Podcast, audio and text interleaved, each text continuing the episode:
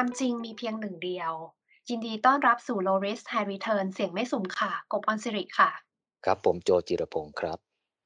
ช่วงนี้นะคะ การสืบหาข้อเท็จจริงจากเหตุการณ์ที่เป็นประเด็นร้อนในสังคมเนี่ยกำลังเข้มข้นค่ะ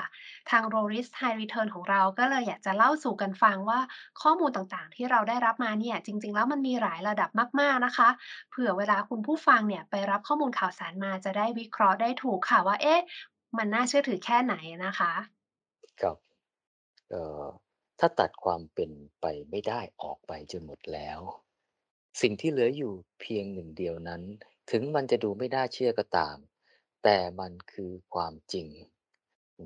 ประโยคนี้เนี่ยเป็นหนึ่งในประโยคเด็ดนะฮะจากโคนนั้นนะ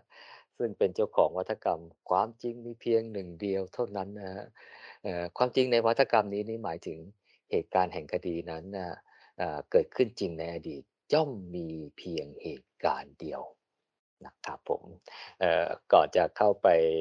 เข้าใจในบริบทของวัฒกรรมนี้นะเรามาทำความเข้าใจเบื้องต้นก่อนว่าคำพูดที่เราพูดทั่วไปหรือใช้บรรยายเหตุการณ์ทั่วไปเนี่ยออพอเราได้ยินได้ฟังแล้วเนี่ยเอ๊ะเราต้องไปทำความเข้าใจหรือความความรู้จักกับคำอะไรบ้างเนี่ยและความหมายว่าเป็นอย่างไรก่อนเป็นเบื้องต้นนะครับผมคำแรกที่อยากแนะนำก็คือ ความจริงแท้นะฮะหรือคำว่า truth เนี่ยนะครับผมคำนี้เนี่ยเราจะใช้กับเหตุการณ์นะฮะที่เมื่อเราพูดถึงแล้วเนี่ยทุกคนจะรู้เลยว่าจริงนะฮะโดยที่ไม่ต้องการพิสูจน์ใด ๆนะครับผมและเมื่อเหตุการณ์นี้นะฮะเกิดขึ้นซ้ำเมื่อใดนะเราก็สามารถคาดการ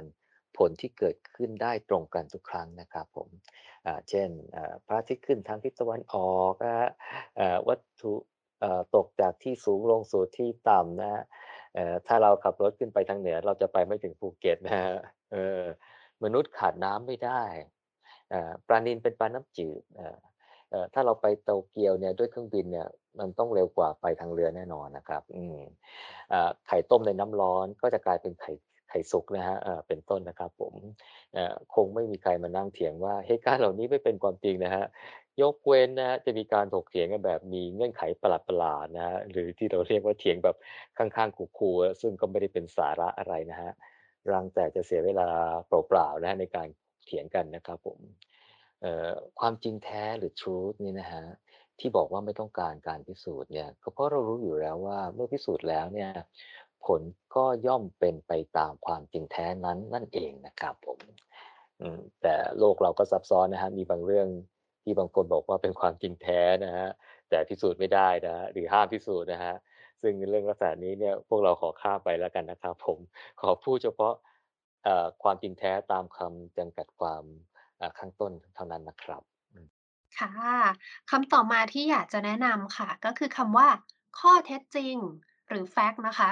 คำนี้เราจะใช้กับเหตุการณ์ที่ต้องมีการพิสูจน์ว่าเกิดขึ้นจริงหรือไม่อะค่ะ โดยอาศัยหลักฐาน evidence นะคะ หรือว่าพยานที่เรียกว่า witness ที่น่าเชื่อถือ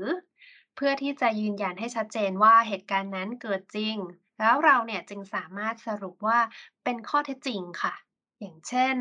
ตลาดหุ้นไทยวันที่ 25 กุมภาพันธ์ 2565 บวก 17.18 จุดหลักฐานเนี่ยก็คือรายงานดัชนีหลักทรัพย์จากตลาดหลักทรัพย์แห่งประเทศไทยนั่นเองนะคะ หรือว่าเช้าวันที่ 27 กุมภาพันธ์2565 อากาศเย็นกว่าปกติ หลักฐานก็คือรายงานอุณหภูมิ 24 องศาเซลเซียส ในแอปบนมือถือค่ะ หรือว่าจะเป็นการที่เมื่อเช้ากบออกไปวิ่งออกกำลังกายได้ 5 กิโลเมตร 5 กิโลเนี่ยก็ดูได้จากบันทึกใน watch smartwatch นะคะ น้ำในแก้วที่กบถืออยู่ตอนนี้เป็นน้ำร้อน ก็เพราะว่าเอามือไปจับแล้วมันรู้สึกร้อนนั่นเอง หรือว่าน้องอุ้มเล่าให้ฟังว่าเมื่อวานเนี่ย เธอไปเที่ยวอยุธยากับน้องแอนค่ะ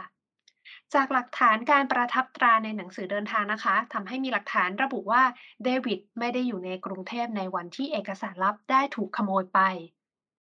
ค่ะนี่ก็เป็นตัวอย่างนะคะว่า เหตุการณ์เหล่านี้เชื่อได้ว่าเป็นความจริง ก็เพราะว่ามีหลักฐาน หรือมีพยานที่บ่งชี้ความจริงของเหตุการณ์ค่ะ แต่ขอสมมุติเพิ่มนะคะว่าทั้งหลักฐานและพยานเนี่ยต้องน่าเชื่อถือนะคะ เพราะถ้าไม่น่าเชื่อถือเนี่ยก็สรุปไม่ได้เหมือนกันค่ะ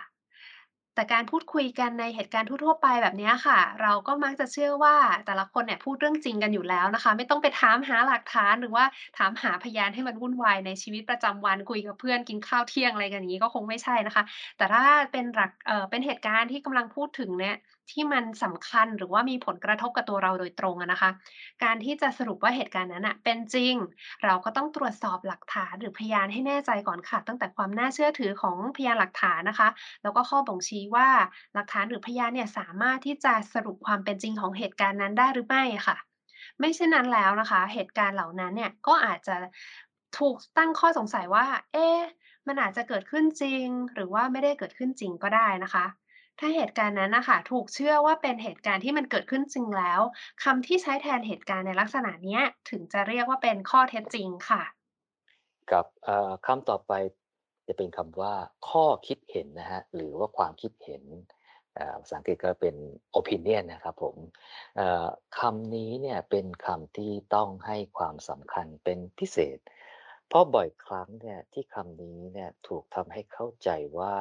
มีความหมายเหมือนกับ คำว่าข้อเท็จจริงนะครับถึงแม้ว่าในการสนทนาส่วนใหญ่แล้วเนี่ยการเข้าใจผิดนะแบบนี้เนี่ยก็คือเข้าใจว่าความคิดเห็นกับข้อเท็จจริงเป็นเรื่องเดียวกันเนี่ยมันอาจจะไม่ได้ส่งผลกระทบอะไรมากนักอะไรเงี้ยนะฮะหรืออาจจะไม่ส่งผลกระทบอะไรเลยนะฮะแต่ในบางสถานการณ์นะฮะการเข้าใจว่าความคิดเห็นกับข้อเท็จจริงเนี่ยเป็นเรื่องเดียวกันเนี่ยทำให้เกิดปัญหาตามมาอย่างมากมายนะครับผม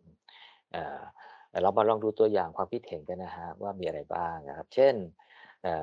น้องปิ่นทำต้มยำกุ้งอร่อยมากๆเลยนะครับรสชาติกลมกล่อมเปรี้ยวหวานมันเค็มกำลังดีนะครับ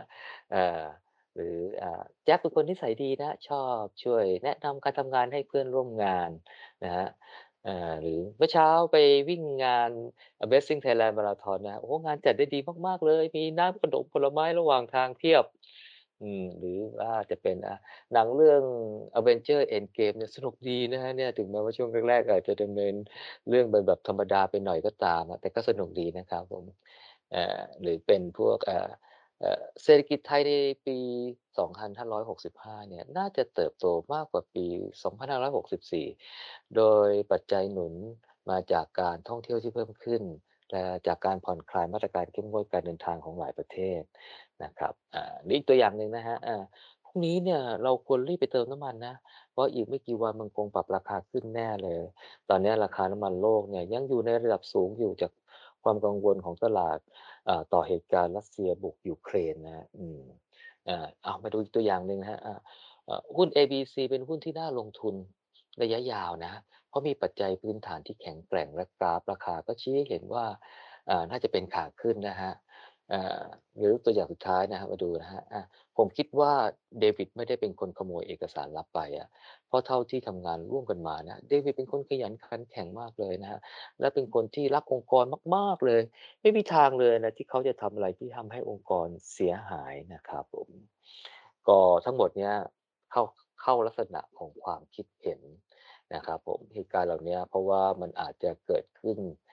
จริงก็ได้นะครับหรือไม่จริงก็ได้นะครับผม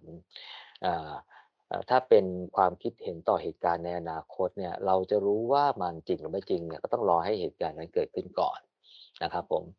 แต่ถ้าเป็นความคิดเห็นต่อสถานการณ์ที่ยังไม่เกิดขึ้นนะครับหรือความคิดเห็นต่อลักษณะตัวบุคคลเนี่ยนะครับผมก็ต้องอาศัย หลักฐานหรือพยานที่น่าเชื่อถือและมีน้ำหนักมากพอนะครับเพื่อมาบ่งชี้ให้ได้ว่าเป็นจริงหรือเป็นเท็จนะครับผมอ่าและถ้าเป็นความคิดเห็นที่เชื่อมโยงกับรสนิยมนะความรู้สึกหรือความชอบส่วนตัวเนี่ย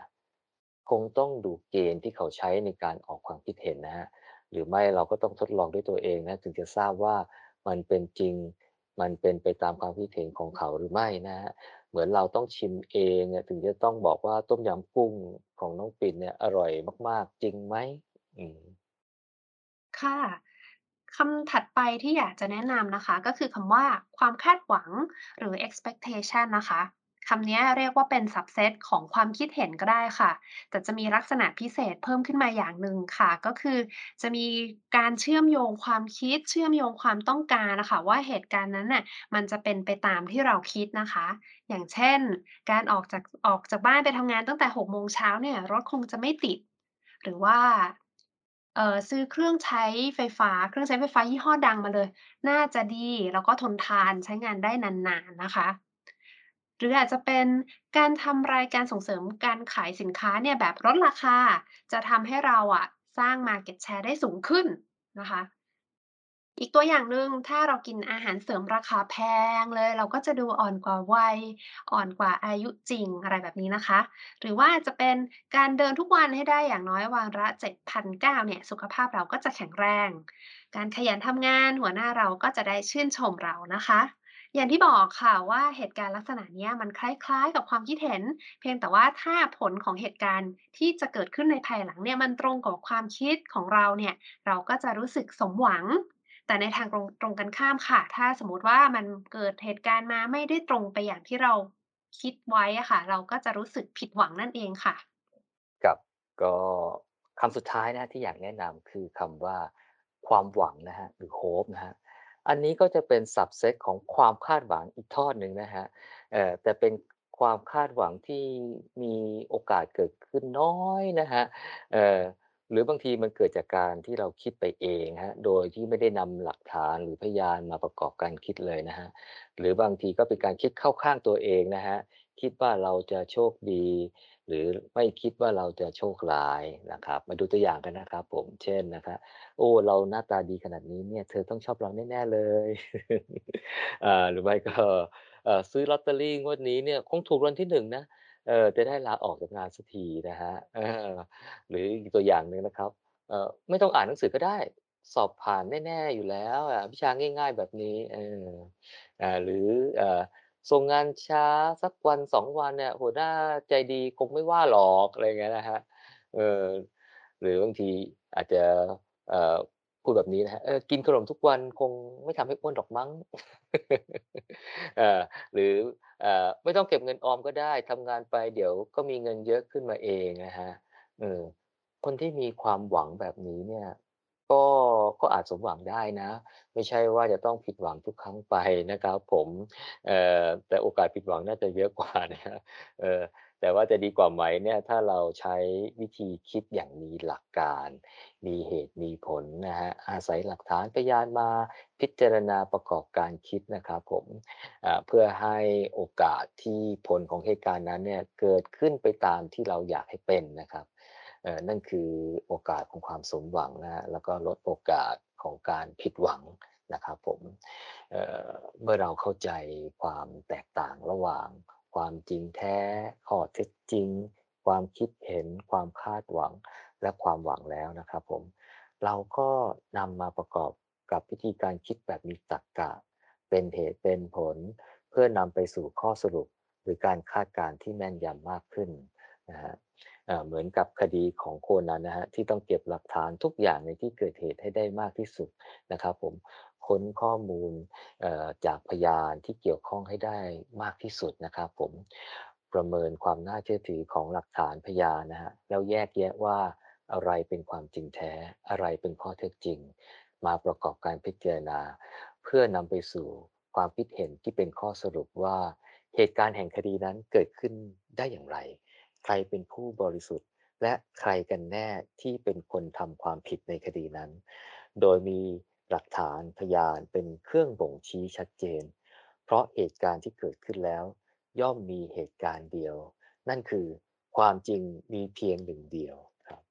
ก็ทราบวันนี้คงประมาณนี้ครับ ขอบคุณครับ สวัสดีครับ สวัสดีค่ะ